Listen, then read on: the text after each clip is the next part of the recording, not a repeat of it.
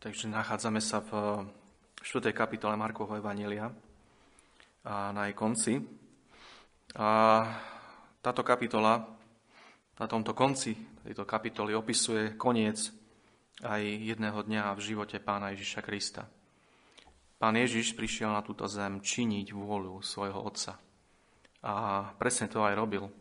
Tento deň e, bol plný e, aktivity, plný činnosti, plný toho, čo otec zveril svojmu synovi, aby to vykonal. Pán Ježiš eh, na tejto zemi, keď bol, eh, vedel, že jeho čas, ktorý tu má stráviť, je obmedzený a dokonca aj jeho služba, ktorá začala, keď mal zhruba 30 rokov, mala trvať len niečo vyše troch rokov.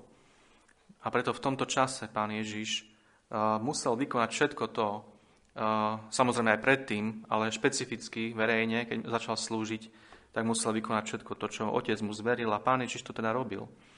A netratil čas, ne, neminul jedinú sekundu svojho života márne, ale zároveň vidíme, že keď, keďže bol človek, rovnako ako bol plne Bohom, rovnako bol plne človekom, ako sme o tom hovorili, tak pán Ježiš vedel, že v určitých jednoducho bodoch každého jedného dňa je čas aj na odpočinok. A dokonca aj v určitých etapách jeho, jeho služby. A tu vidíme niečo, niečo, niečo, niečo podobné v tomto texte, niečo také, kde pán Ježiš naozaj je tak unavený a tak vyčerpaný svojou službou, um, uprostred tých zástupov ľudí, ktoré, ktoré, ktoré sa schádzali, aby ho počúvali, keď dokonca nemohol ani na brehu uh, tohto jazera Galilejského, o ktorom budeme hovoriť, nemohol stať ani na brehu, musel, musel vstúpiť do lode a musel trošku uh, odplávať od, od, od brehu, aby mohol uh, k tým ľuďom normálne, voľne, uh, slobodne hovoriť, aby sa tí ľudia na ňo netlačili, a, a táto služba na ňo tak doliehala a tak doľahla, obzvlášť dnešný deň, že tu vidíme, ako, ako prikazuje a hovorí svojim učeníkom vo verši 35 na začiatku, prejdime na druhú stranu.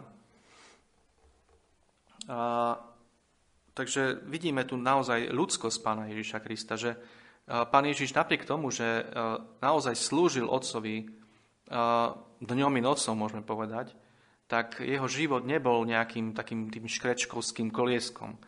Jednoducho on vedel, že je čas na prácu, je na čas na, na službu, ale je čas aj na odpočinok a, a na spánok. A toto bolo v jeho očiach niečo úplne normálne a takýmto spôsobom to má byť normálne aj v našich očiach. Jednoducho zmyslom služby Bohu na tomto svete nie je sa zničiť, ale jednoducho slúžiť Bohu so všetkým, čo máme, v ochote srdca, z lásky a vďačnosti a rovnako tak aj odpočívať, keď na to príde čas. Takže nie je to inak iným spôsobom hriech oddychovať, keď oddychujeme naozaj verne a podľa, podľa Božieho slova a nie nejakým takým spôsobom, že sa, sa v tom nejak, nejako keď hľadáme eh, odpočinok ďaleko viacej, ako, ako, ako slúžiť pánovi a podobne. Takže pán Ježiš sám prichádza s návrhom, aby prešli na druhú stranu Galilejského jazera, to znamená z jeho západného brehu, tam, kde bol Kafarnaum a kde bolo veľmi rušno, eh, na východný, na východný breh. A tu môžeme vidieť, že pán Ježiš hovorí, eh, jednoducho zanechajúc zástup, pán Ježiš musel na chvíľu odísť od týchto davov, pretože to na neho doliehalo. A vidíme, že títo ľudia neboli len na brehu a netlačili sa na neho len na brehu, ako na začiatku e, tejto kapitoly môžeme vidieť, ale vidíme, že vo verši 36 vidíme, že boli, boli s ním aj iné lode. Jednoducho títo ľudia, tí, ktorí mohli, tak nasadli do lodí a jednoducho išli, išli s nimi. Čiže e, pán Ježiš musel takýmto spôsobom načas jednoducho odísť a odpočinúť si. A, ale vidíme tu, že hoci príkaz a návrh prišiel od neho, tak vidíme vo verši 36, že sú to učeníci, ktorí ho vzali tak, ako bol, je tu napísané, na lodi a odplávali. Takže oni sú tí námorníci, oni sú tí skúsení rybári, niektorí medzi nimi, ktorí sa chopili toho a jednoducho zobrali ho na loď a išli a plavili sa na druhý breh. Tak, ako bol unavený, vyčerpaný, potrebujúci odpočinok a, a spánok. A ďalej, keď ideme v, tým, v tomto texte do verša 37 a do verša 38, a do úvodnej časti verša 38, tak vidíme, že povstala veľká búrka od vetra a vlny sa tak valili do lode, že sa až naplňovala. A on bol v zálodí a spal na poduške. A táto veľká búrka v pôvodnom texte v, greč, v grečtine je to slovo, ktoré označuje túto búrku, je lailaps. A, a Lukáš používa to isté slovo vo svojom evaníliu na opis tejto búrky, ale tu ho toto slovo preložil brat Roháč ako búrny výchor. Je to v Lukášovi 8.23. A, a teda išlo o búrku, e, nie, e, ktorá bola sprevádzaná bleskami a hromami, ale o, o, o, o veternou búrku. Búrku, ktorú vyvolal šlahajúci vietor, ktorý tak vybičoval e, vody tohto Galilejského jazera, že vznikli obrovské vlny. A tento, tento vietor doslova padol na toto, toto jazero, ako, ako Lukáš vo svojom evaníliu hovorí. A tieto vlny potom uh, sa tak vzdúvali a boli tak, tak obrovské, že, že sa opierali o lode, rozbíjali sa o túto loď, loď a, a jednoducho začali postupne túto loď naplňovať, naplňovať uh, vodou, ako, ako čítame v týchto, v týchto veršoch. Galilejské jazero je jazero, ktoré je zhruba 200 metrov pod úrovňou Stredozemného mora. A toto jazero naplňuje prepadlinu, ktorá sa nachádza uprostred uh, hôr, je obkolesené horami a obzvlášť na východe uh, vysokými útesmi. A tieto búrky na tomto jazere vznikajú takým spôsobom, že z týchto vrchov, napríklad z vrchu Hermon, ktorý je pri tomto jazere, uh, stekajú veľmi pr- rýchlym, rýchlo stekajú alebo e, schádzajú e, chladné prúdy e, vetra na toto jazero. A potom nad týmto jazerom sa nachádza zohriatý vzduch naopak. A keď sa tieto dva prúdy, alebo tento studený a, a, a zohriatý vzduch zmiešajú, tak vzniká takéto besnenie vetra a, a vody. Ako sme povedali, nešlo o klasickú búrku s bleskami, ale išlo o, o búrenie vetra a vody vietor, prudký vietor vybičoval vodu takým spôsobom, že vznikla takáto krútňavá alebo takýto búrny výchor a, a obrovské, obrovské vlny. A čo robí pán Ježiš? A čo vidíme v tomto texte, že robí? Je to, je to, je to, je to šokujúci kontrast, lebo čítame, že spal. A naozaj aj pôvodný grecký text, ktorý doslova je, je v takomto poradí napísaný, ten, ten verš 38, e, ten, ten úvod, znie pôvodne následovne. No on bol v zálodí na opierke hlavy spiac. To slovo spiac je na konci, aby, aby bolo naozaj, aby, aby Marek týmto spôsobom ukázal ten kontrast, ktorý bol medzi tou búrkou ktorú vyvolal ten vietor prudky a tými vlnami a, a celým tým zmetkom a, a, a vodou, ktorá sa valila do lode. A tuto je pán Ježiš v zálodi na poduške, je tu napísané, o tom budeme hovoriť, a spiac. Jednoducho pán Ježiš spal. A keď e, si prečítate paralelný text e, k tomuto v Lukášovi, tak je dosť pravdepodobné, že pán Ježiš zaspal okamžite, ako, ako, ako vyšli, ako sa vyplavili od, od, od brehu, ako odrazili od brehu, alebo veľmi rýchlo potom, pretože bol uh, extrémne unavený, bol vyčerpaný. Čiže okamžite tu ho zaspal. A, ale vidíme tu nielen jeho vyčerpanosť, ale v tomto uh, jeho spánku vidíme zároveň to, že akú vieru mal pán Ježiš ako človek v svojho nebeského Otca. Nič z tohto besnenia, ktoré bolo vôkol neho, ho nedokázalo zobudiť. A potom je túto slovo poduška. Nesmieme si predstavovať pod týmto slovom niečo, nejaký mekučký vankúšik, na ktorom, na ktorom pán Ježiš sladko spinkal. V pôvodnom texte, v pôvodnej grečtine je to niečo pre hlavu, doslova. To slovo označuje niečo pre hlavu. A pri tomto slove je určitý člen. To znamená, že išlo o jedinú vec na tento účel, ktorá bola na tej lodi. Čiže môžeme povedať, že išlo nejakú op, op, o nejakú opierku eh, hlavy, ktorá možno bola súčasťou eh, tej lode, možno pevnou súčasťou tej lode, o ktorú si pán Ježiš oprel svoju hlavu a takýmto spôsobom tvrdo zaspal. A, takže máme tu situáciu zúri, búrka, je rozborené more vetrom, vietor šľaha, vlny sú obrovské, vzdúva sa celé jazero, vlny narážajú do lode, naplňajú loď vodou a pán Ježiš v zálodí spí, tuho spí. A potom prichádza v druhej časti verša 38 zvolanie e, učeníkov, ktoré znie následovne. Učiteľu, či nedbáš, že hynieme, učeníci budia pána Ježiša a hovoria mu, učiteľu, či nedbáš, že hynieme? A v Matúšovom evaníliu, v Lukášovom evaníliu, aj v Markovi sa nachádza opis tejto udalosti a každý evangelista uvádza, že učeníci povedali niečo iné. Čo ale neznamená, že, že, že písmo si navzájom odporuje. Znamená to len to, že táto situácia bola tak stresujúca pre týchto ľudí, že jednoducho každý jeden z nich hovoril niečo. Každý vykrikol niečo, kričal. A jeden kričal to, druhý kričal ono. Ale to, čo tu Marek zachytáva, je, niečo viacej a ako keby nám tu dáva náhľad do toho, čo, sa, čo bolo nielen na ich ústach, ale čo bolo v ich srdci. S akým postojom prišli k pánovi Ježišovi.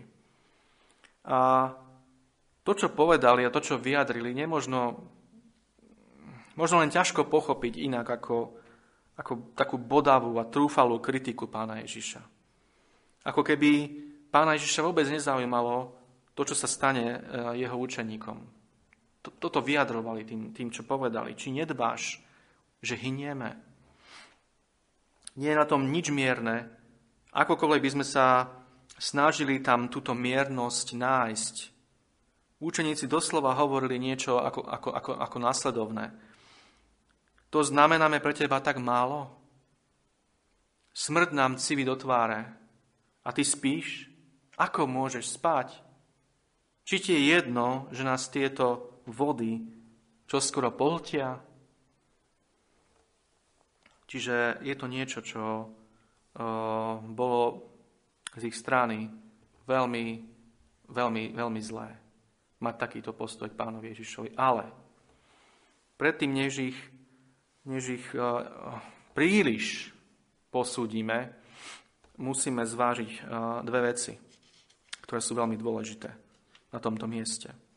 Prvá vec je tá, že títo muži boli v tejto situácii v tomto okamihu špecificky absolútne vydesení.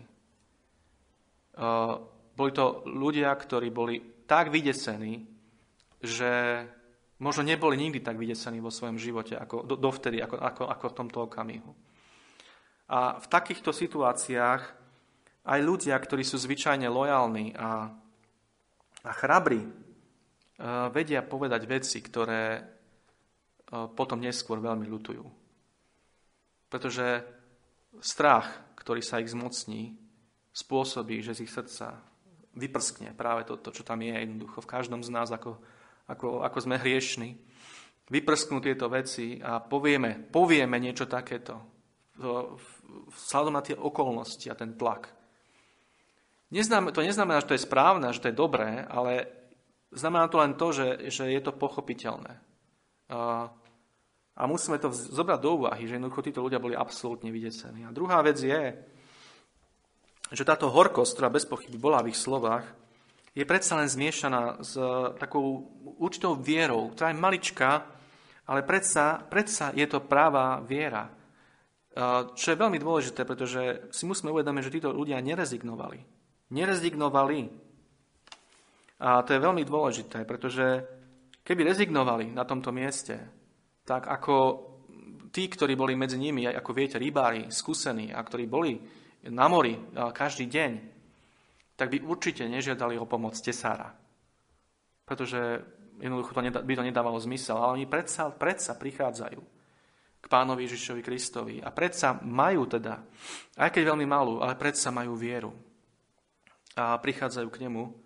Ako k poslednej inštancii, keď skúsili, čo sa dalo, prichádzajú k nemu a predsa ho budia a prosia. Aj keď takýmto spôsobom, ale predsa.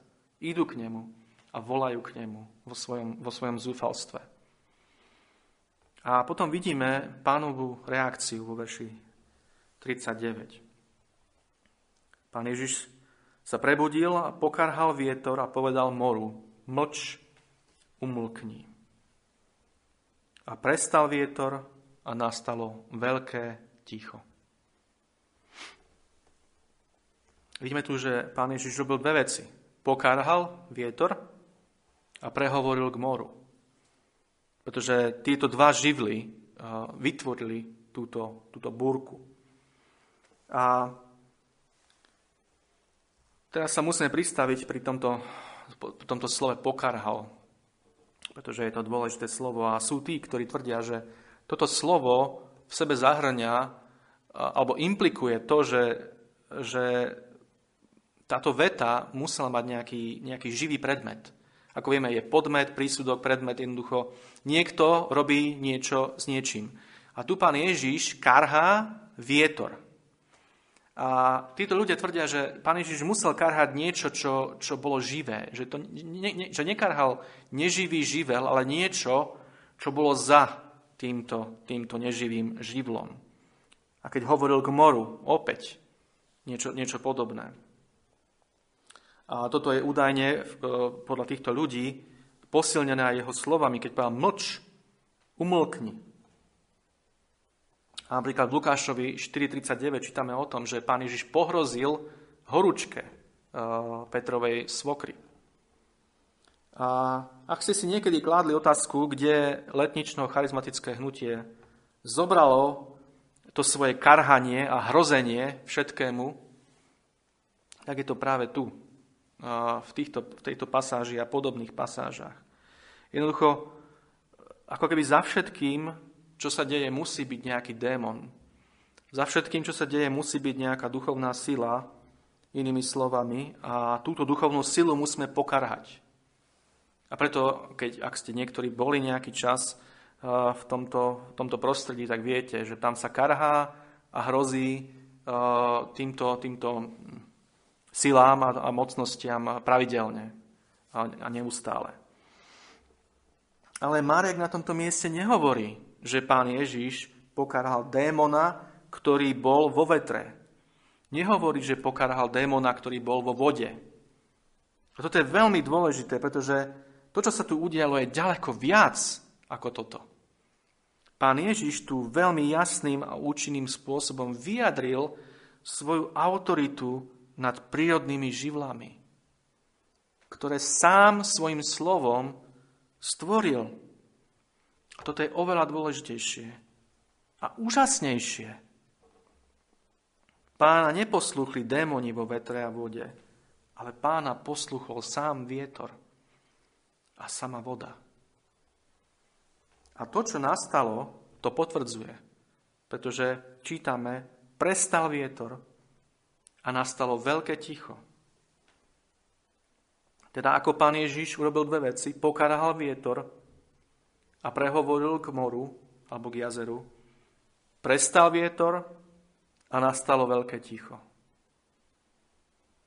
A to je, toto je veľký zázrak, pretože ako vieme, keď by aj ten vietor prestal, tak by e, za normálnych okolností by prestával postupne a voľny by postupne sa znižovali a, a utišovali a postupne, postupne, postupne by to, by to nejako utíchlo. Ale toto, toto nastalo v okamihu.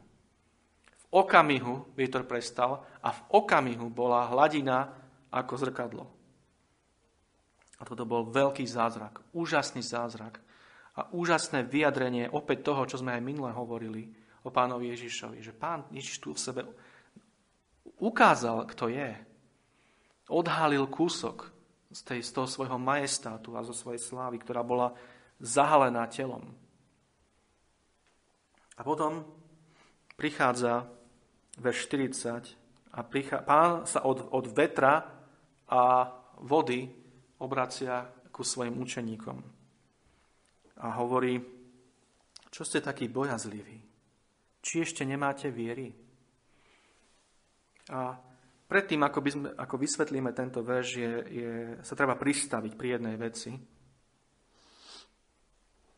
a povedať, že, že niekedy je dôležité si všimnúť nielen to, čo Biblia hovorí, ale aj to, čo Biblia nehovorí. A na tomto mieste, keď sa na to pozrieme, tak vo, vo verši 38, tej druhej časti, učeníci v podstate obvinili pána Ježiša z toho, že sa absolútne nezaujíma o to, e, čo sa s nimi deje. Ako sme hovorili, pristúpili k nemu s postojom, veľkej horkosti. A, a, a povedali mu, či nedbáš, učiteľu, či nedbáš, že hynieme.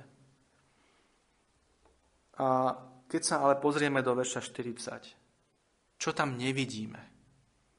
Čo tam nevidíme? Preto hovoríme o tom, že čo je dôležité, čo, že Biblia niekedy aj čo, čo nehovorí je dôležité. Je úžasné a veľmi potešujúce, že pán ich vôbec nekarhá za tieto ich bodavé a, a tvrdé a kruté slova. Je to veľmi, veľmi dôležité toto si všimnúť. Že pán im tu vôbec o, týchto, o tomto nehovorí. Nekarhá ich za toto. A toto je ten istý spasiteľ, ktorý musel reagovať aj na iné veci ktoré títo učeníci urobili. Je to ten istý spasiteľ, ktorý musel reagovať napríklad na Petrovo trojnásobné zapretie. A musel reagovať na to, že pri tom treťom zapretí Peter nielen zapieral, ale začal príšerným spôsobom kliať a nadávať. Preto, aby svojich poslucháčov presvedčil, že on nie je za žiadnych okolností, v žiadnom prípade učeníkom tohto, tohto muža. Ale aká bola reakcia pána Ježiša Krista? Jeho reakcia bola, bol pohľad. Pohľad plný bolesti, ale zároveň pohľad plný lásky. A potom, keď pán Ježiš stal z mŕtvych, ako viete, prišla obnova. A tá bola opäť láskavá. Pán Ježiš sa pýta Petra. Peter, je to tak? že ma miluješ viacej ako všetci títo ostatní? Peter, miluješ ma? Máš ma rád? A toto je Pán Ježiš. Toto je Spasiteľ, ktorého vyznávame, ktorému patríme a ktorého zvestujeme a ku ktorému voláme všetkých, ktorých môžeme. Pán Ježiš tu nekarhá túto ich horkosť. A to neznamená, že tá horkosť bola správna, a to neznamená, že ho to nebolelo. To neznamená, že Pán Ježiš to neniesol v sebe ako, ako, ako bolesť, ale nedáva im to najavo. Nehovorí im o tom, ale hovorí im iné veci. A pýta sa ich prvú vec, čo ste takí bojazliví, sa ich pýta ako prvé. A všimnite si, že Pán Ježiš hovorí, čo ste takí bojazliví. Nehovorí, čo ste boli takí bojazliví, ale hovorí v prítomnom čase. Pretože učeníci sa najprv báli tej búrky, ale teraz sa boja toho, ktorý túto búrku tak náhle a kompletne a dramaticky utišil. A išlo o hlbokú bázeň v prítomnosti majestátu, ktorá, tá bázeň presahuje, tá majestátu, ktorý presahuje obyčajnú ľudskú existenciu. A Podobne, niečo podobné môžeme vidieť napríklad v Izajašovi v 6. kapitole, kde Izajaš má videnie pána Ježiša Krista ako, ako, ako v chráme. Ako, ako chrám je podnožou jeho nôh a ako, ako presahuje, Izajaš vidí ako keby presah do nebies a vidí pána, ako sedí na tróne. A jeho reakcia je takáto, takýto strach, takáto bázeň. Bedami, hovorí Izaiáš. A podobne môžeme vidieť v Lukášovi v 5. kapitole v 8. verši, kde Peter po zázračnom rybolove má podobnú reakciu. A klesá pred pánom a hovorí, pane, odiď odo mňa, lebo som hriešný človek. Je to, je to jednoducho hlboká bázeň a vedomie, že, tu, že, že som v prítomnosti niekoho majestátneho. Niekoho, kto nie je len obyčajný človek. A pán sa ich touto otázkou, prečo ste, teda nie prečo ste boli, ale prečo ste takí bojazliví, v podstate pýta nasledovné. Varí vás toto utišenie vetra a vyhľadenie vln na to vaše volanie nenaučilo, že váš pán je nielen veľmi mocný, ale aj veľmi láskavý? Nemala by byť preto vaša reakcia reakciou úplnej detskej dôvery?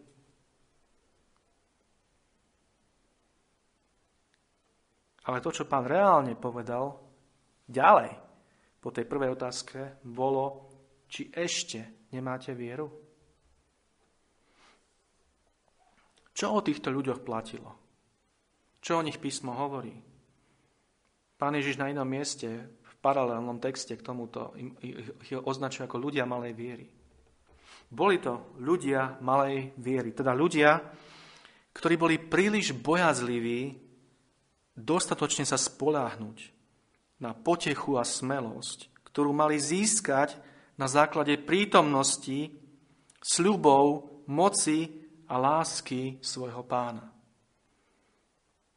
Boli príliš váhaví si uvedomiť, že nebeský Otec im v synovi dáva svoju láskavú opateru. A táto bojazlivosť a váhavosť, bratia a sestry a priatelia, nie sú cnosti. To nie sú cnosti.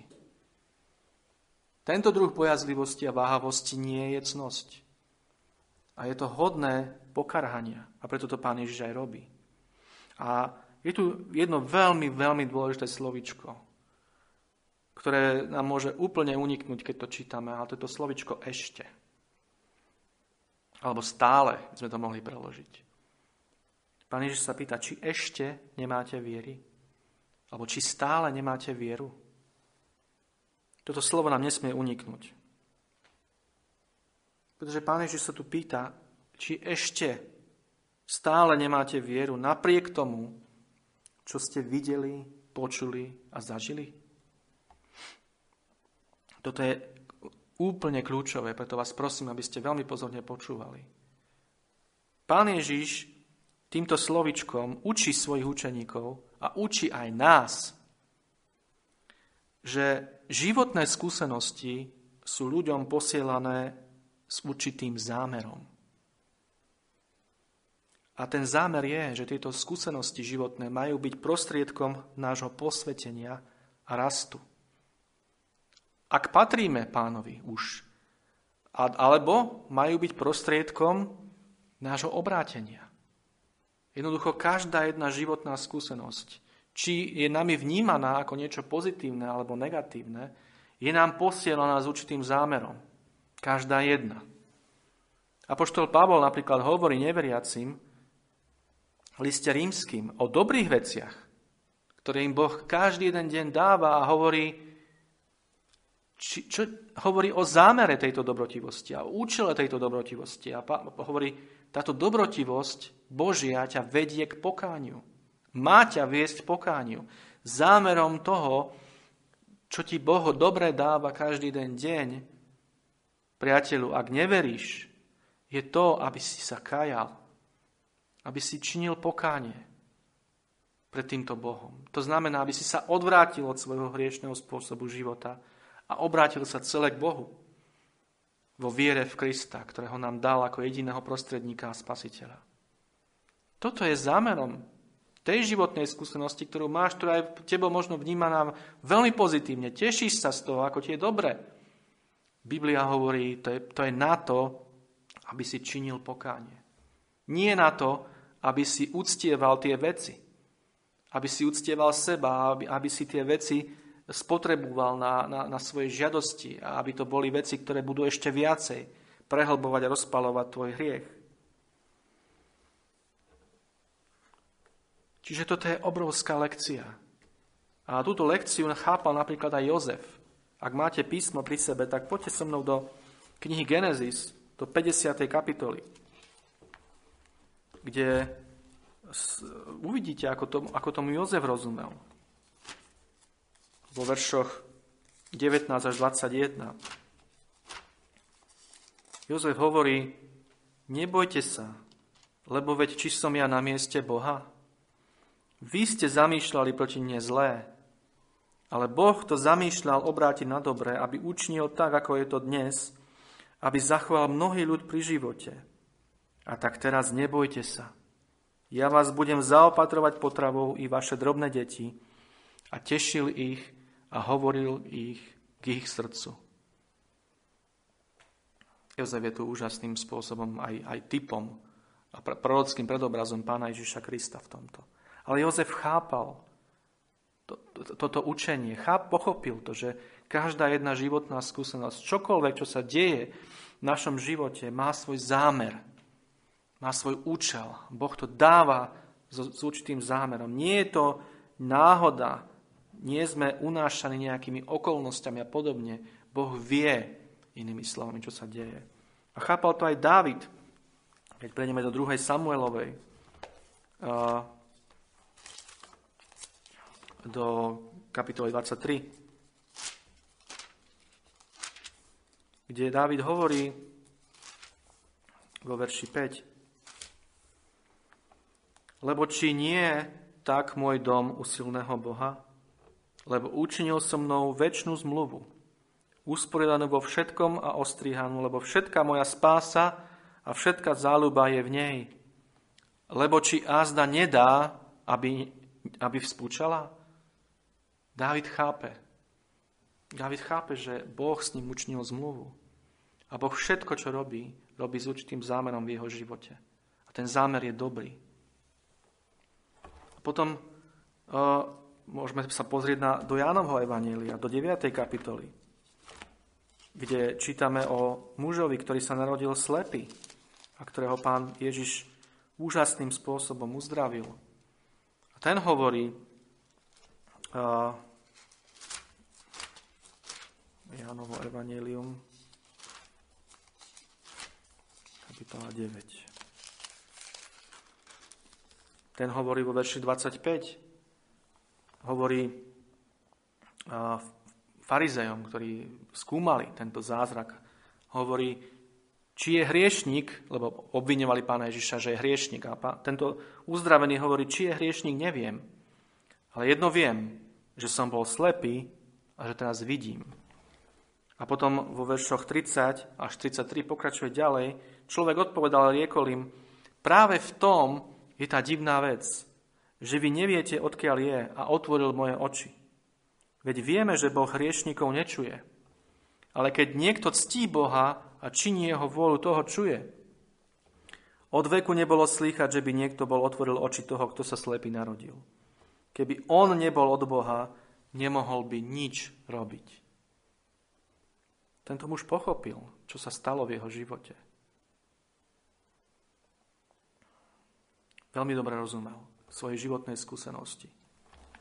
A potom ešte si povieme o Pavlovi, apoštolovi Pavlovi, ktorý v 1. Korinským 15. kapitole hovorí o, o sebe nejak, niektoré veci, ktoré tom, o tomto svedčia. Apoštol Pavol hovorí v 1. Korinském 15. kapitole vo veršoch 9 až 10, lebo ja som najmenší z apoštolov, ktorý nie som hoden volať sa apoštolom, pretože som prenasledoval církev Božiu. Ale milosťou Božou som, čo som. A jeho milosť mne preukázaná nebola nadarmo. Ale som hojnejšie pracoval, než oni všetci, avšak nie ja, ale milosť Božia, ktorá je so mnou. A môžete si prečítať aj list Filipským, druhú kapitolu, verše 7 až 14. ktoré už, už nebudem, nebudem čítať. Takže pán nás tu učí veľmi dôležitú lekciu v tomto verši 40. A potom na, v poslednom verši tohto, tohto textu vidíme hlboký účinok. Aký mali pánové slova, vôbec čo urobil na, na, na týchto, týchto učeníkov. A čítame tu, že e, veľmi sa báli a hovorili jeden druhému, ktože je tento, že ho i vietor, i more poslúchajú. Učeníkov naplnil úžas a, a bázeň, a zbožná úcta naplnila učeníkov. Začali si uvedomovať, že Pán Ježiš je ďaleko, ďaleko väčší, než si predtým predstavovali. A začali chápať, že takýmto spôsobom môže vietor a vodu utišiť iba Boh. A presne to vyjadruje aj tá ich otázka, ktorú si navzájom kládli. Ktože je tento? Alebo inými slovami, čo je toto za osobu? A práve touto otázkou končí tento text. Marek touto otázkou končí túto kapitolu, tento text a, a túto otázku necháva bez odpovede. Končí tým, že upriamuje pozornosť na Pána Ježiša Krista a necháva toho, kto číta tento text, zodpovedať si túto otázku sám pre seba. Vyznať svoju vieru v Pána Ježiša Krista a pridať svoju chválu. A toto má byť, toto je, toto je tá jediná správna odpoveď na túto otázku. Toto je tá jediná správna reakcia na túto otázku keď sa dostaneme na koniec tejto úžasnej pasáže a keď vidíme toho, na, na, na koho je tu upriamená ako na jediného pozornosť, keď vidíme Pána Ježiša Krista. Toto má byť naša odpoveď. Pretože naozaj je to dôležitá otázka, ktože je tento, kto, čo je toto za osobu, kto to je, inými slovami. A dúfam a verím, že keď sme otvorili tento text a keď sme ho takýmto spôsobom prešli, tak každý jeden z nás tú odpoveď už vidí. A dôležité je, ako na túto otázku a, a, a na tú odpoveď, o ktorej každý jeden z nás vie vo svojom srdci, ako zareagujeme. A na záver by som chcel povedať pár slov k tej téme prichádzania k pánovi a, a jeho, jeho odpovedí. Pretože tento text nám, nás veľmi um, silným spôsobom odkazuje na, na jednu knihu, kratučku knihu Starej zmluvy. A to je kniha proroka Jonáša. Ako viete, Jonáš bol prorok, ktorý mal ísť kázať evanielium pohanom do mesta Ninive, do asýrského mesta. A Jonáš to odmietol.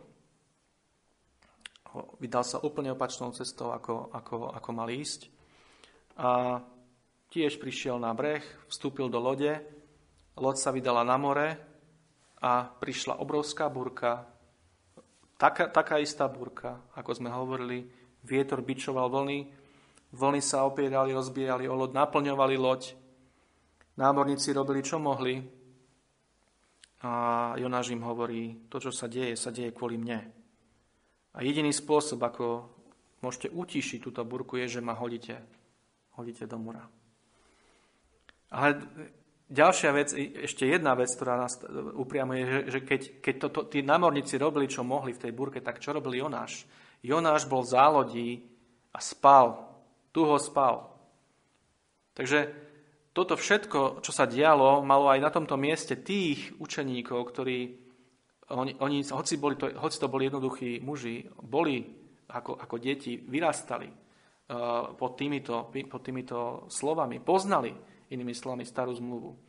A malo ich to upriamiť aj na, na knihu Jonáša. A prečo to hovorím? Pretože Pán spomína Jonáša. Sám pán Ježiš Kristus v Novej zmluve spomína Jonáša a hovorí o Jonášovom znamení. že to bude jediné znamenie, ktoré bude dané tým, ktorí k nemu prichádzajú v takej pokryteckej, neúprimnej viere v úvodzovkách.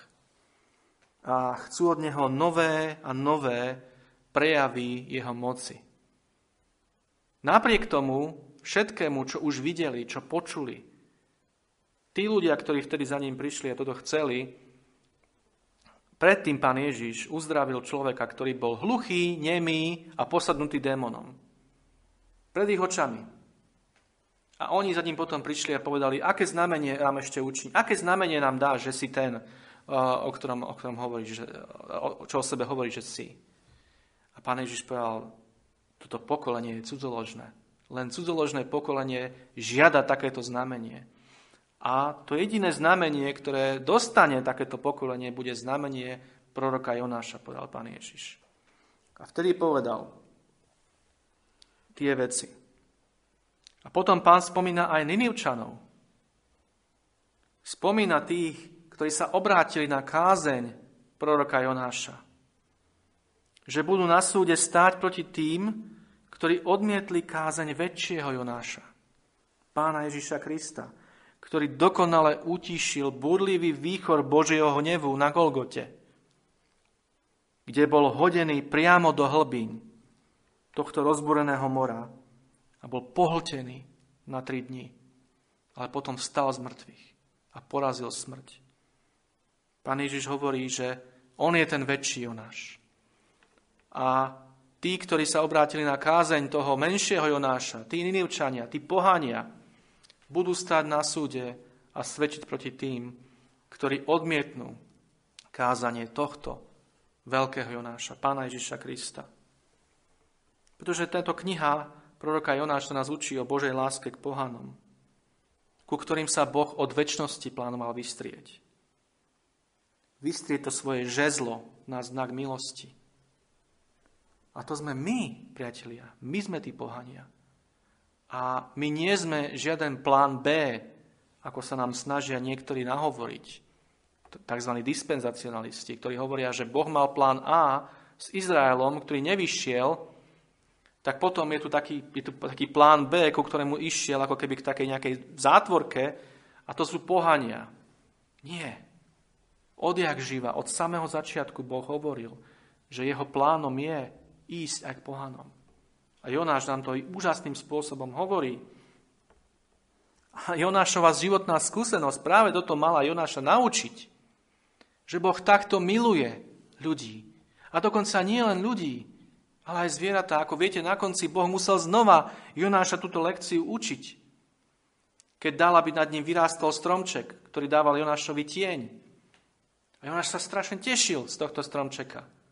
Ale potom prišiel červík a prežral tento strom zázračným spôsobom, samozrejme, lebo to mala byť lekcia opäť pre Jonáša.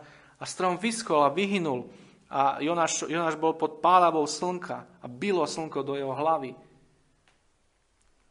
A Boh mu hovorí, Jonáš, tebe je ľúto jedného stromčeka, ale nie je ti ľúto tisícov a tisícov pohánov, týchto ľudí a toho dobytka, tých zvierat, ktoré sú v tomto meste. Vary by mne nemalo byť ľúto ich? A toto je tá, toto je, toto je tá pointa. Toto je tá Božia láska. A aj tento text nás o tom učí. O, o pánovej láske. Inými slovami, čo má pán urobiť viac, aby sme mu verili úprimnou detskou dôverou? A aby sme ho zo srdca milovali a boli mu oddaní ako nášmu otcovi.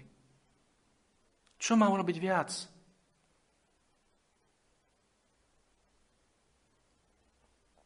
Mnohí z nás možno nie sme ani zďaleka v takej situácii, ako boli títo učeníci na tej lodi. A predsa, poprvé prichádzame k Bohu úžasne drzým spôsobom. S nastavením, ktoré je veľmi, veľmi horké.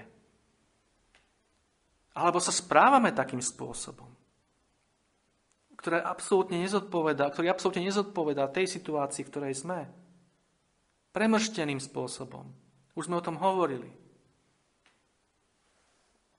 A potom je, tu, potom je tu naša viera. Kde je naša viera? Pán Ježiš sa pýta, či ešte nemáte vieru. Po všetkom tom, čo som pre vás urobil. Po, to, po všetkom tom, čo ste zažili. Ešte mi neveríte. Ešte neveríte, že som nielen mocný, ale že vás milujem. Že moja láska je k vám namierená. A že všetko, čo robím, je, že vám chcem urobiť dobre. A že mám s vami dobré zámery.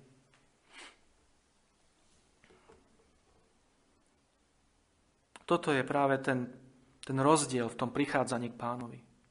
To, to je úplne kľúčové. Predstavte si, že by za vami prišlo vaše dieťa a povedalo by, maminka, to je taká škoda, že nemôžem urobiť, robiť túto a túto vec. A vy ste, vy, ste, vy ste tomu dieťaťu nepovedali, že nemôže robiť tú vec a vôbec ste o tom nikdy nehovorili. Ale toto dieťa nepríde za vami úprimne, v úprimnej dôvere, ako k svojmu rodičovi a neopýta sa vás, pretože už špekuluje. Pretože už vo svojom srdci špekuluje a predpokladá, ako zareagujete a predpokladá, že danú vec nebude môcť urobiť. A tak zvolí tento manipulatívny spôsob príchodu k vám. A ak ste rodičia, ak máte deti a toto deti začnú robiť, tak vás upozorňujem a prosím, aby ste to riešili. Pretože toto je práve ten bod, kedy sa deti začínajú posúvať smerom, ktorý nie je vôbec dobrý. A ak si, to ne, ak si toto nevšimnete a, a chytíte sa na to a, začnete, a dovolíte deťom takto, takto sebou manipulovať, tak, tak váš život bude veľmi, veľmi komplikovaný. A lebo títo deti musia pochopiť jednu vec, že takto to nesmú robiť. Že toto nie je správny spôsob prichádzania k nám, ako tých, ktorých milujeme, pretože celý ten spôsob spochybňuje našu lásku. Celý ten spôsob spochybňuje celý vzťah, ktorý máme ako rodič, ako otec alebo mama k tomu dieťaťu. Je to spôsob, ktorý nás zraňuje, ktorý nás bolí, keď, keď, keď to vidíme. A takisto veľmi, len úplne ďaleko väčším, nekonečne väčším spôsobom. To boli aj pána, keď takto my k nemu prichádzame. Lebo, a, lebo pán, pán je súcitný. Pán súcití a rozumie mnohým okolnostiam nášho života. Ale hovorili sme napríklad o Petrovi a jeho zapretí. A viete, že pán Ježiš, ako, ako sme hovorili, ako reagoval. Ale potom napríklad tu bola, bol moment, kedy Peter prišiel za pánom Ježišom a povedal mu, páne, ale eh, to nemôžeš takto sa stať. Že čo nám to tu rozpráva? Že ty pôjdeš na kríž? A že tam budeš, tam, tam, tam budeš niečo, niečo platiť a tam budeš zomierať? A to nie, páne, to, to, to nemôžeš. To... A čo počul vtedy od, od pána Ježiša Peter? Počul to isté, čo počul diabol, ktorý pokúšal pána Ježiša na púšti pre, presne takým istým spôsobom. Idi za mnou, Satan. Lebo si mi pohoršením, inými slovami, pokúšaš ma presne takým istým spôsobom, ako ma pokúšal diabol. Zmýšľaš svetsky. Chceš, aby som sa vyhol krížu a získal korunu bez utrpenia. A aj na tomto môžeme vidieť, ako sme hovorili nedávno o, o pokúšaní pána Ježiša, aké, aké reálne pokúšanie to muselo pre neho byť, keď takýmto spôsobom na Petra zareagoval. Čiže vidíme, že je aj, že pán Ježiš nereagoval len takto, ale reagoval aj inak. Ale, ale vždy to bolo na to, aby sa Peter spametal, aby sme sa my spametali. A takýmto spôsobom nezmyšľali, takýmto spôsobom nešpekulovali, takýmto spôsobom neprichádzali k nemu. Preto ak sa, ak sa máme naučiť niečo z toho, o čom sme dnes hovorili, naučme sa v každej životnej skúsenosti vidieť nášho milujúceho, zvrchovaného pána, nebeského Otca a jeho ruku a ten dobrý zámer, ktorý s nami má, ktorým je náš rast a naše posvetenie. Samozrejme, toto platí iba vtedy, keď je Pán Ježiš s tebou v loďke tvojho života. Ak nemáš syna, nemáš ani otca, hovorí písmo. A ak sa spoliehaš len na všetky tie veci vo svojom živote, na všetkých tých bohov, božíkov a modlí, na čokoľvek a kohokoľvek iného, ako je Pán Ježiš Kristus, Každá jedna životná skúsenosť, počúvaj pozorne, každá jedna tvoja životná skúsenosť povedie len k tvojmu väčšiemu zatvrdeniu. No ak si Božie dieťa, ak si Božie dieťa, ak si sa už pokoril a kapituloval pred Pánom Ježišom Kristom a Pán Ježiš je s tebou v loďke tvojho života, nebuď už viac bojazlivý, nebuď už viac váhavý, ale v úprimnej detskej viere a oddanosti smelo uchop Božie sľuby a choď vpred. Choď vpred. Amen.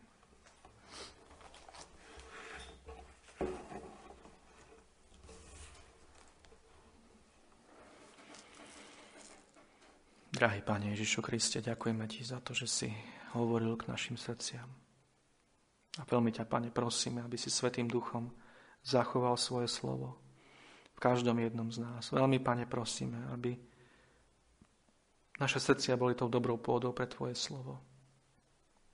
Prosíme ťa veľmi o to, aby diabol neukradol nikomu z nás to, čo sme dnes počuli. Aby to nebolo v nás udusené, starostiami života alebo rôznymi pokušeniami a možno prenasledovaním. Ale aby naozaj v tejto, tejto dobrej pôde sme podržali Tvoje slovo, uchopili ho vierou, milovali ho a v tejto viere, aby sme ho činili, aby sme tak prinášali to ovocie. To ovocie tej naozaj detskej dôvery a úprimnosti, ktoré ti robí takú radosť.